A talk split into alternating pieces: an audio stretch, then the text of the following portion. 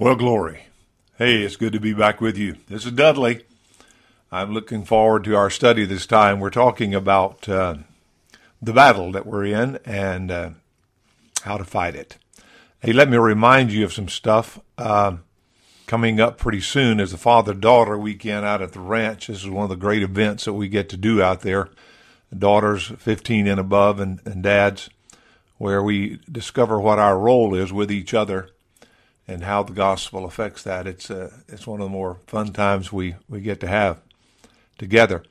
And coming up pretty pretty quickly after that would be the uh, theological roundtable. I'll have at least one more time to tell you a little bit about that. I'm excited about the uh, the new edition of Grace Works. Back in the early '90s, I wrote a book called Grace Works, and it's it's been used actually in different parts of the world uh, in several different languages to help people encounter the unique, radical nature of the gospel of grace. And that again is a subject that God is highlighting in our day. And so uh, we have revised uh, and brought and updated the Grace Works book, and you're going to like it. And I encourage you to get it. Even if you read it back in the 90s, I encourage you to get it and read it again. Actually, as I began reading it to edit it, I hadn't read it in 20 years, and so I found myself repenting, not because the book was wrong, but because I was wrong. I realized there were things that I had put in that book 20 years ago that I had let slip in my own life, and that I was not appreciating the liberty and the power of grace as I once was.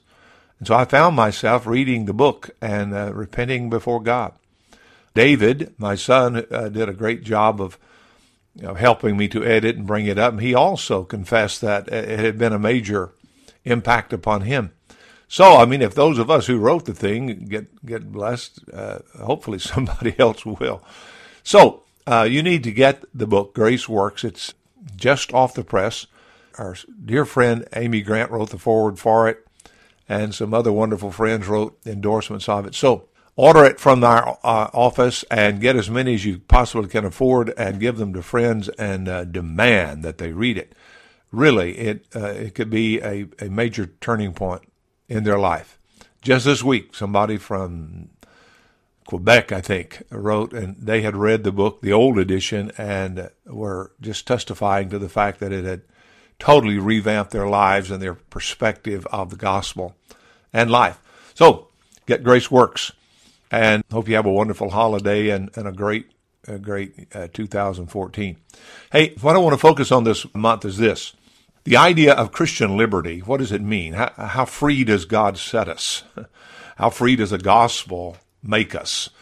Are, are we freed from the battle? Are we freed from choices? Are we freed from, from the necessities of life? And, and the answer to all of that is, of course, not. We're not, we're not ever, I, don't even think in heaven are we freed from choices. Uh, God made us in His image with choices, and mankind will always have choices.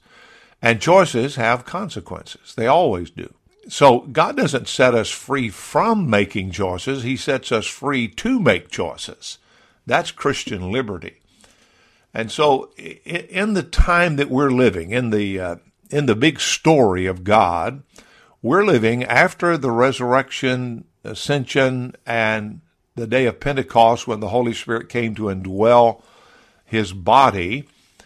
And that's our past, that's our present, and our future is that uh, Jesus is already seated at the right hand of the Father, and that he, he will consummate things one day on this earth. So we're living kind of an in between. There, there's a, a fabulous reality that heaven has come to earth and we're living in two worlds at the same time, bringing the reality of heaven to earth. And, and yet the earth has not been fully redeemed yet. And our bodies have not been fully redeemed yet. So, so there's, there's something yet to come. And yet there's something wonderful already happened. So, so we're living in this time of implementing the victory of what Christ has done as we wait for the final consummation of things. And oftentimes we try to do, we try to make heaven the consummation now, and and then other times we try to we put off to tomorrow the victories that are actually available today if we're paying attention. So uh, it's important for us to know what is the battle and how do you fight it. I think the finest scripture, or the easiest scripture to deal with that, is in Ephesians chapter six, starting with verse ten. And so, if you got a copy of the scriptures, read with me. If not, listen. I'll, I'll read it out of the ESV. It says this. Finally, be strong in the Lord, in the strength of his might. Put on the whole armor of God, that you may be able to stand against the schemes of the devil. For we do not wrestle against flesh and blood, but against rulers, against the authorities, against the cosmic powers over this present darkness, against the spiritual forces of evil in the heavenly places. Therefore, take up the whole armor of God, that you may be able to withstand in the evil day, and having done all, to stand firm. Stand therefore, having fastened on the belt of truth, having put on the breastplate of righteousness, and as shoes for your feet, having put on the readiness given by the gospel of peace. In all circumstances, take up the shield of faith, with which you can extinguish all the flaming darts of the evil one, and take the helmet of salvation and the sword of the Spirit, which is the Word of God, praying at all times in the Spirit with all prayer and supplication. To that end, keep alert with all perseverance, making supplication for all the saints, and also for me, that the words may be given to me in opening my mouth boldly to proclaim the mystery of the gospel, for which I am an ambassador in chains that I may declare it boldly as I ought to speak. So here Paul affirms the fact that we are in a battle and he describes how the how the battle is to be won. So uh, here's what I would like to present to you this time. I want to show you if I can that there are at least 5 fronts of the battle, 5 battlefields, if you will, five, five, aspects of the battle. And what I would like to do is take the story of the what we call the prodigal son as kind of a picture of of those battles. Now realize this this is a parable told by Jesus. Parables are essentially given to make a point, and we I think we know the point that Jesus is making in there. But this is also a story of kind of a story of redemption, the, the whole narrative thing. So we'll, we'll use it as a picture to help us understand these five battles of identifying them. The first one I would call would be the the battle of fantasy freedom, the fantasy freedom of the far country, if you will. The boy is living at home with his father in a family, and the walls of security that define that family have become oppressive to him, and he is now interpreting them as limitations, and he does not like the responsibilities that he has there. And so the far country beckons him because it offers him independence, isolation, irresponsibility, and a life with choices and no consequences. At least that's the promise. And so he says to his father, you know, give me my inheritance now and uh, let me go. So he, he, takes off and he goes to the far country. Now, uh, for a while, the far country is a, a, a pretty nice, easy place because there is some there is some freedom and some pleasure in not having any responsibilities and simply satisfying your appetites any way you choose and and uh, because consequences come later, you you live in the meantime with a sense that there are none, and so the far country is is kind of fun for a while, but there comes the time when the consequences begin to catch up, and when that begins to happen, then frustration and futility become the order of the day. You see, God, God didn't make us to live without Him. We were not the, the whole whole of creation was was made by Him. It, it has a design to it. There are there are consequences to to choices, and they do happen. So in the far country, uh, eventually you find yourself kicking against the divine goads of creation. And, and, so one day you, you wake up, as he did, and realize that you have been seduced by false lovers, uh, fake, uh, fickle friends, and fake identities. The gig's up. So that's hard. I mean, that, that's a that's a hard. If you want to talk about Christian life or life being hard, that that's hard. That's hard. Uh, now there are many who fight that battle for a long time, trying to trying to make sense of it and demanding that that the world does not have consequences to choices and that well, you know how that goes.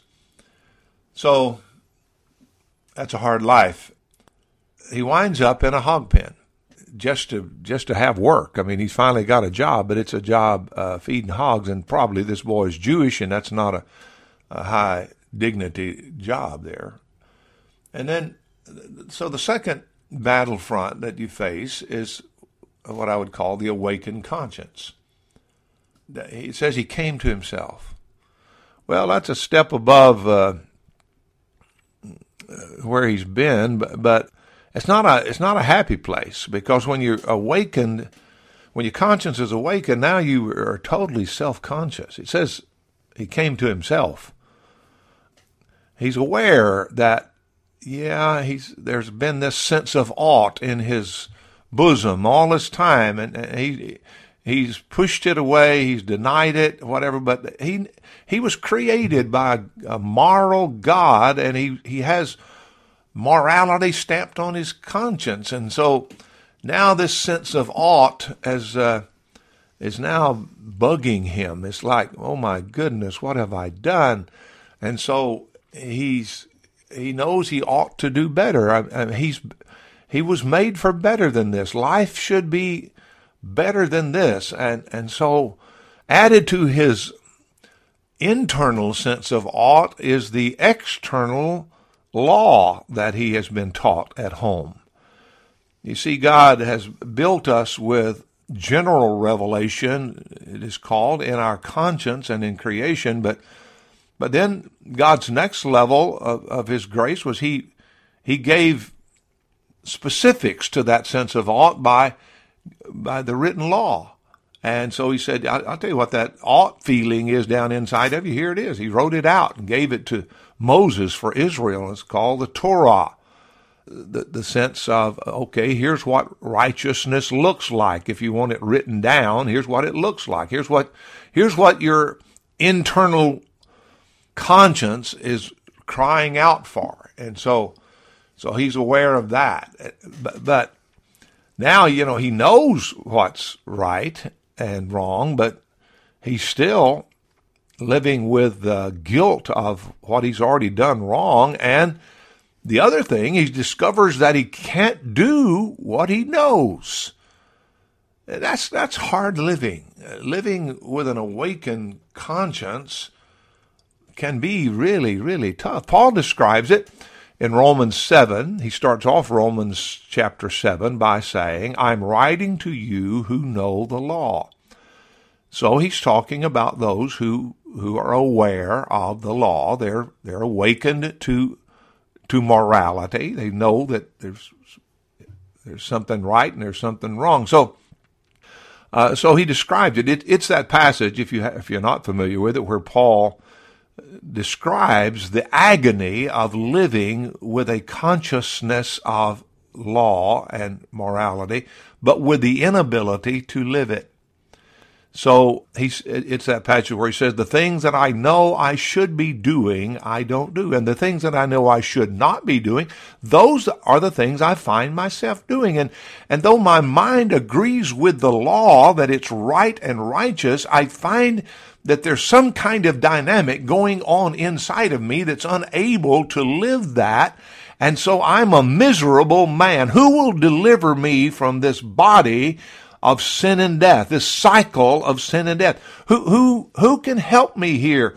And he concludes the chapter by saying, Thanks be to God through Jesus Christ our Lord. Then chapter 8 takes up and says that the solution is that the, the law, the cycle of life in Christ Jesus sets you free from that law of sin and death. Different biblical interpreters will take Romans 7. Some say that Paul is describing a pre-conversion experience of his. Uh, that's how he felt before he was converted. Others say no, it, it, he's describing his post-conversion. Others would say that Paul is describing, uh, in, he's personifying Israel under the law until Jesus came to set us free. Uh, whichever one of those you take, the, uh, the, the ramifications are, are basically the same. That is, they're people, pre-conversion, post-conversion, whatever, uh, that are aware of the law. They uh, are aware that they can't keep the law, therefore they, they have this misery, this sense of desperation, and they all want to be delivered.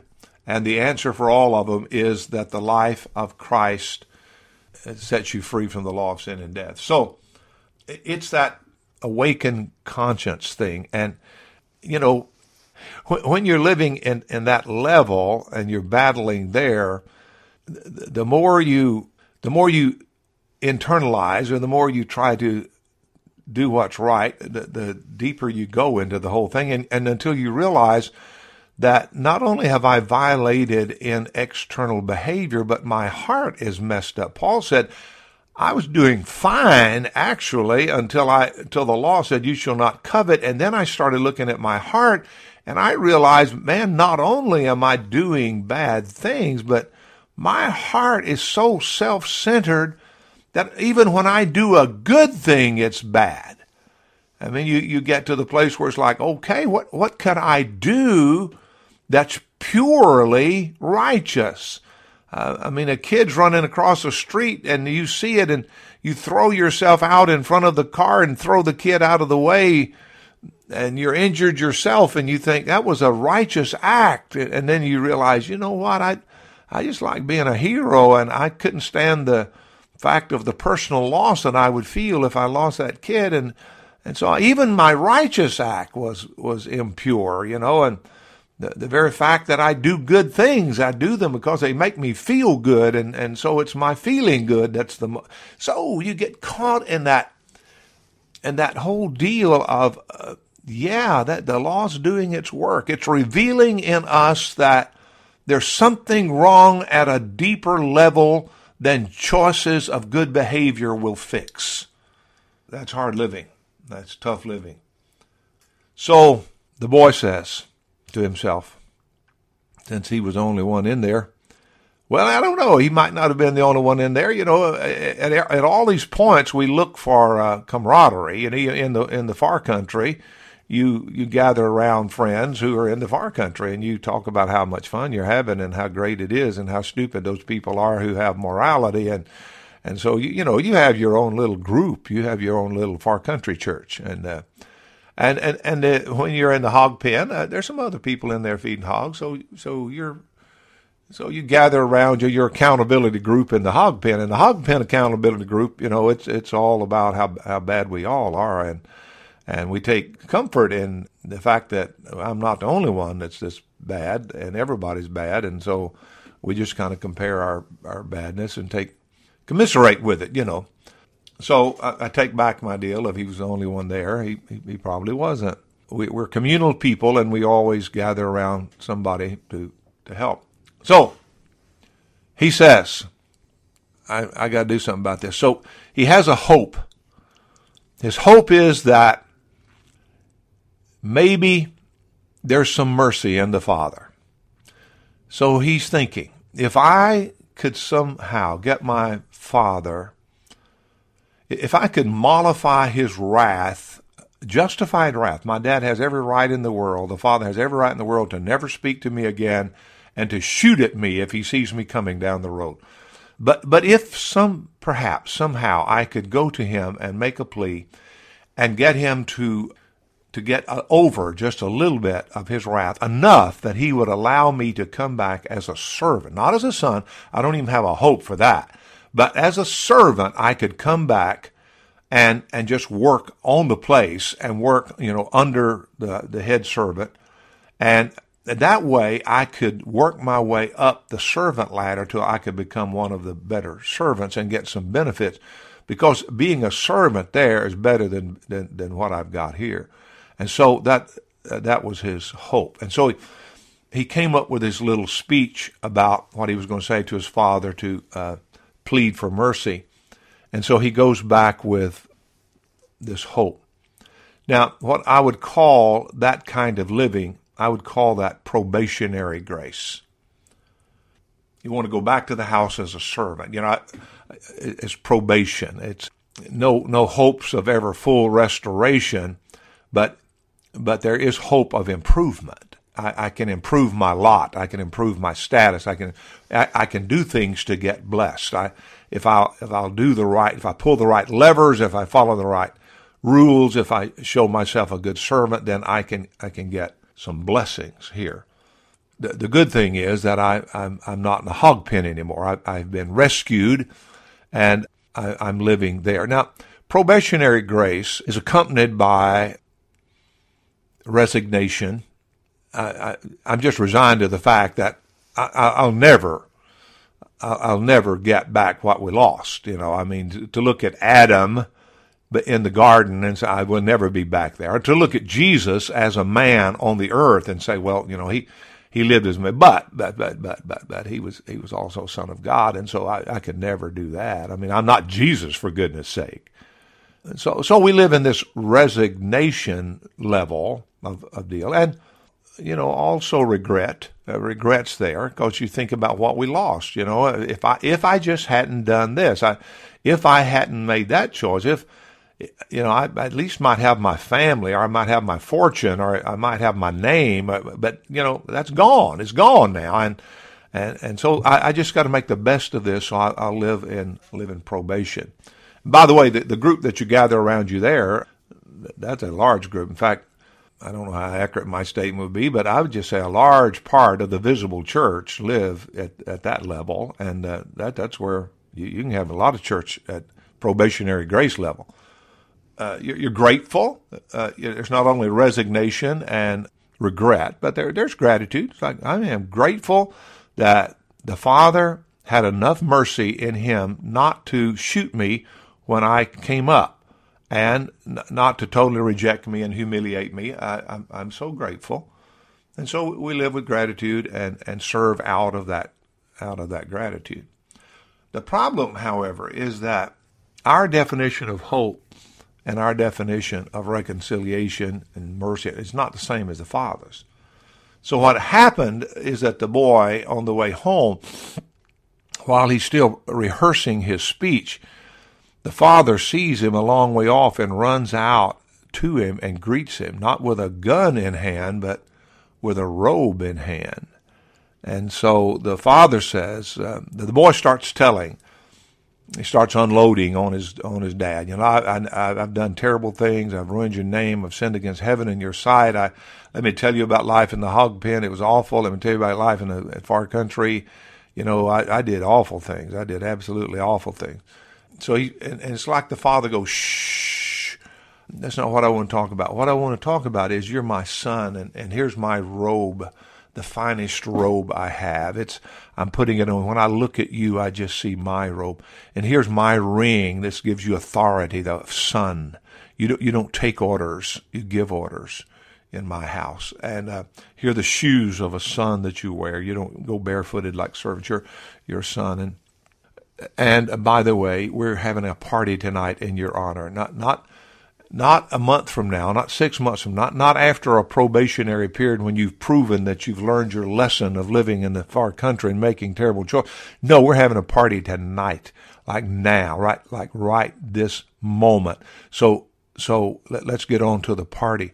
The boy's still trying to to tell the father all the stuff, and the father's trying to tell him the stuff. See when, when you come to the Father by the gospel, in the Father's house, the Father's opinion rules.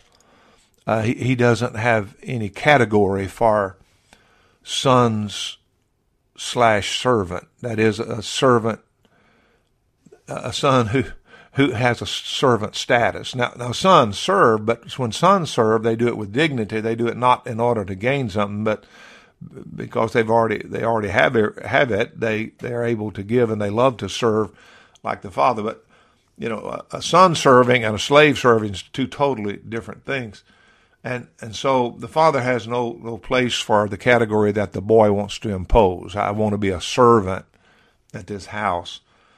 Uh, the father's deal is no. If you hear your son and and your son with full rights and and your son with with my robe and my ring and my shoes and my fatted calf and my opinion, and, and so this is hard. Also, this this is a battle, and the battle here is to believe the truth. Uh, it's, it's tough. I mean, you've been living your whole life with it, particularly in recent days, with this self consciousness, this self awareness, this awakened consciousness about about how how terrible you've done and, and how perverted your heart is, and and, now your father's saying, "Here, I, I want you focused on on." Uh, you're my son. I, I, want you to focus on the enjoy. I want you to focus on the responsibilities and the privileges of the Father's house. Here, you've got my robe on you, and and, and we you got choices to make here. You've you've got uh, responsibilities. You got ring to uh, on your hands, and uh, uh, we've got a family business to run here, and I, I, need you. I need your full attention here. As Paul deals with it in Ephesians six, the text that we read, he said Okay, here's the deal. You get all dressed up uh, to fight, and you, what you get dressed up in is same thing that this boy's wearing. I want you to get dressed up in the righteousness of Christ. I want you to get dressed up in the uh, peace of the gospel. Want you get dressed up in the helmet of salvation. I want you to get dressed up in shoes. I want you to get dressed up with a with a sword, a shield, and, and a sword. By, by, the way, all of the things that you get dressed up in is, is just a picture of Jesus. You know, He is righteousness. He is salvation. He is peace. Uh, he, he He is our faith. I, I mean, so, so so the whole thing is uh, is learning what it means to live on the basis of another's righteousness. We we call it an alien righteousness. Some people think that means you're talking about a Martian, some kind of no, alien means it's not, you're not righteous yourself. You're living on the basis of a given, another's righteousness. You're, you, if, if somebody asks you if you're righteous, you simply point to the one who is. You see, when Jesus came, he, he came to be God with us. Uh, that, that's his, that was what Isaiah said would be his nature, Emmanuel, God with us. So, so Jesus came to be God with us because man was made to live with God, that is totally with God, as much with God as God is with himself, and uh, which is hard for us to get. You know, that, that what Jesus has done is made access to the Father uh, available to us so that we have the same access that the eternal Son has, which that just blows your mind to even think about that. But that, that's what God for us. That's what it means. But but Jesus also came as God as us. Jesus came and lived our life. You see, he, he came and took Adam's place, all of Adam's sons.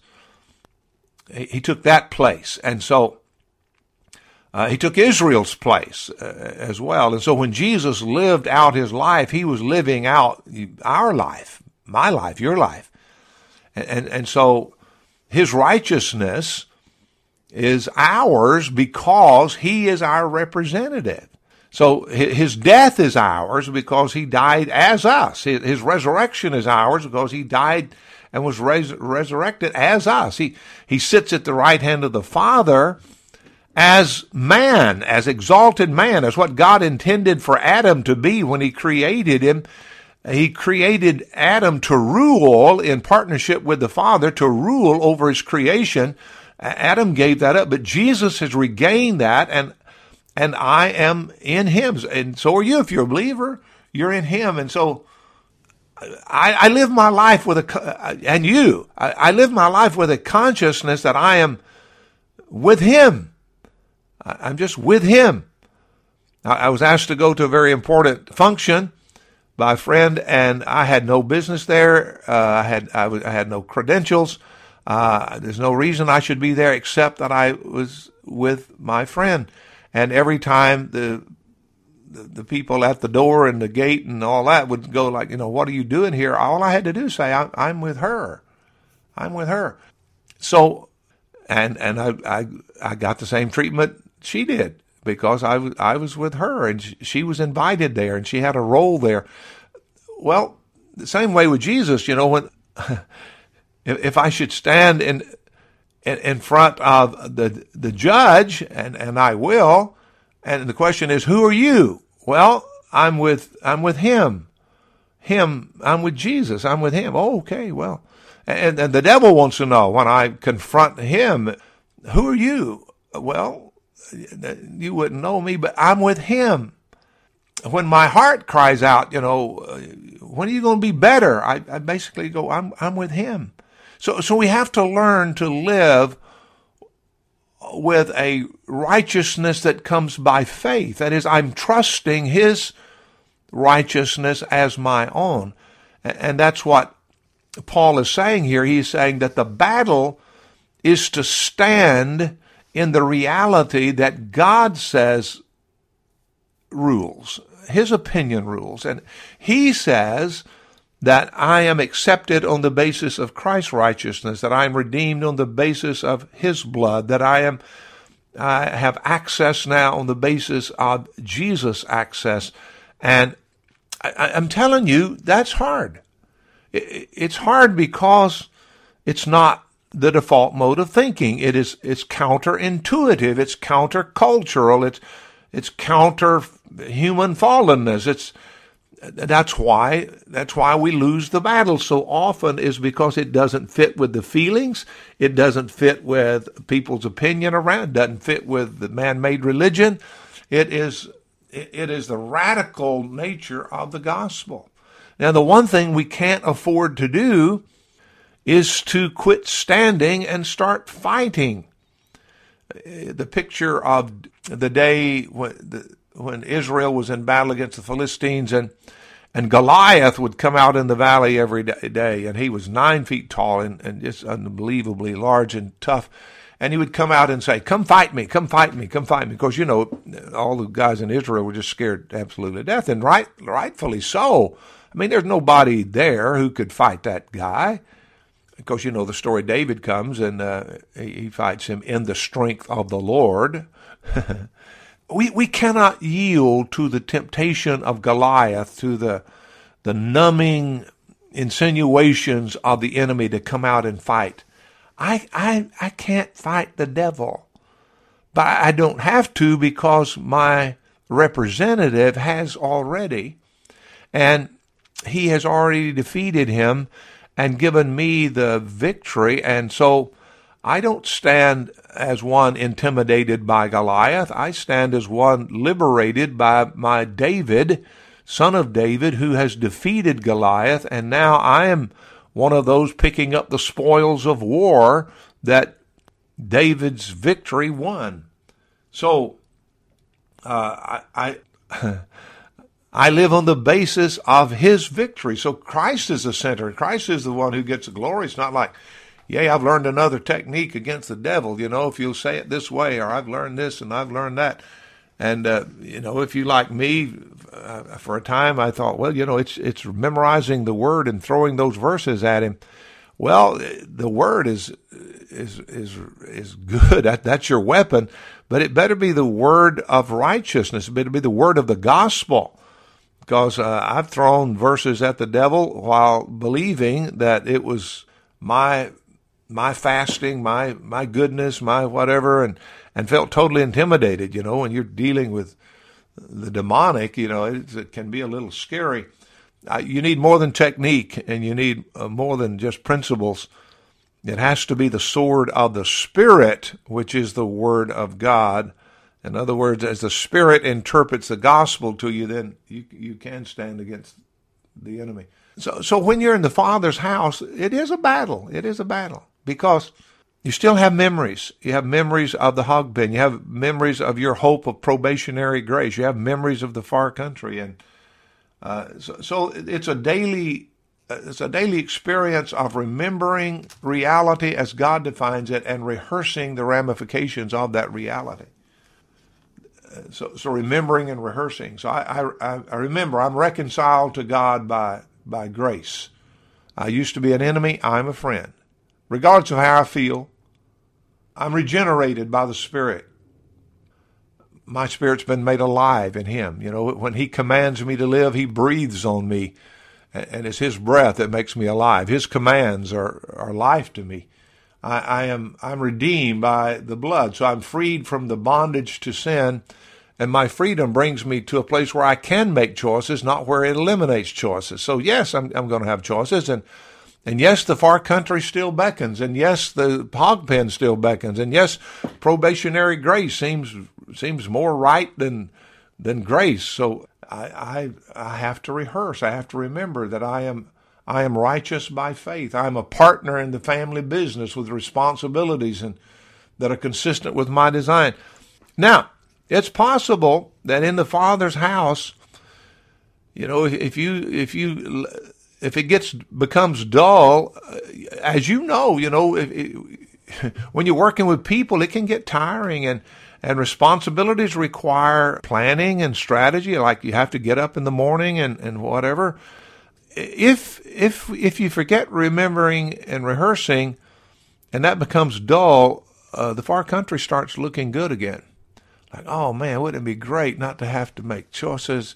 Well, I mean, not to have to have responsibilities, and that uh, you know my choices maybe maybe those consequences wouldn't catch up, and nobody'd ever know, and and so the lure of the far country begins to appear, and, and then and then the doubts. Then then there's the battle from the enemy right there. You know, he's going, aha, see, you never were a son. You never did. You weren't sincere enough. You haven't measured up. Otherwise, you wouldn't be having such thoughts as this. You know, here you are, a Christian, and you're thinking about things in the far country that only pagans do. That proves you're not a son of God. You haven't made, you hadn't changed at all. There's no improvement in you. And so if you yield to that and start to go out and fight against that, you, you lose. So what's the answer? Believing, believing the gospel, believing the truth. Ah, I'm with him. I'm with him, and he, he he's sitting at the right hand of the Father, and uh, I am uh, I'm righteous in him, and and the more I focus on him, and the more I focus on his mercy and his grace and what he's doing, the less I'm focused on me, and when I'm not focused on me, then all this other stuff doesn't become an issue. So, so there's the, the battle of choice. And you, you say, how long is this going to last? Well, uh, I, probably eternity. But but here here's another aspect of the uh, of the of the gospel. Jesus has has lived as us. I mentioned this earlier, but I want to close here. He, he lived as us and he sits at the right hand of the Father.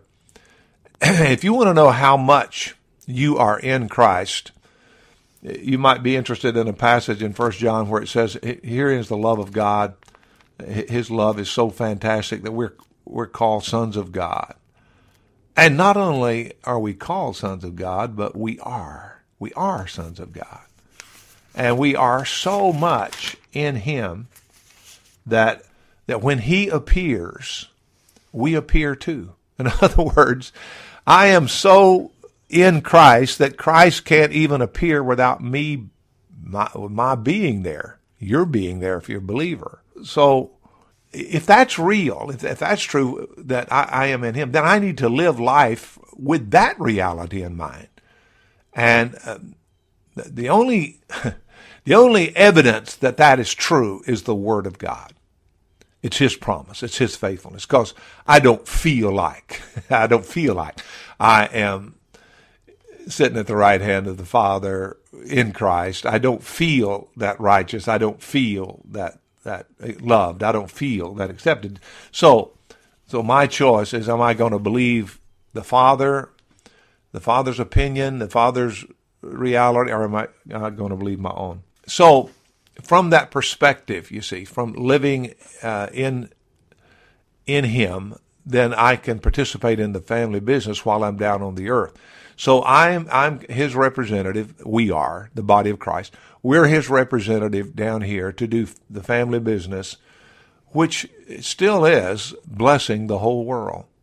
And when I am in Him and I'm I'm conscious of my sonship, not trying to earn anything, then I am free to give my life away, trusting totally in Him, and I can express His love on the earth, and that love changes things. It's the only, it's the only power that changes things. And so, uh, who has the love of God in them? Who has that kind of love that's different from all other kinds of love? That agape love, that self giving, eternal, never ending, transforming love. Who has that? Well, God. Well, who, who did He give? I'm in Him. You're in Him. We have that.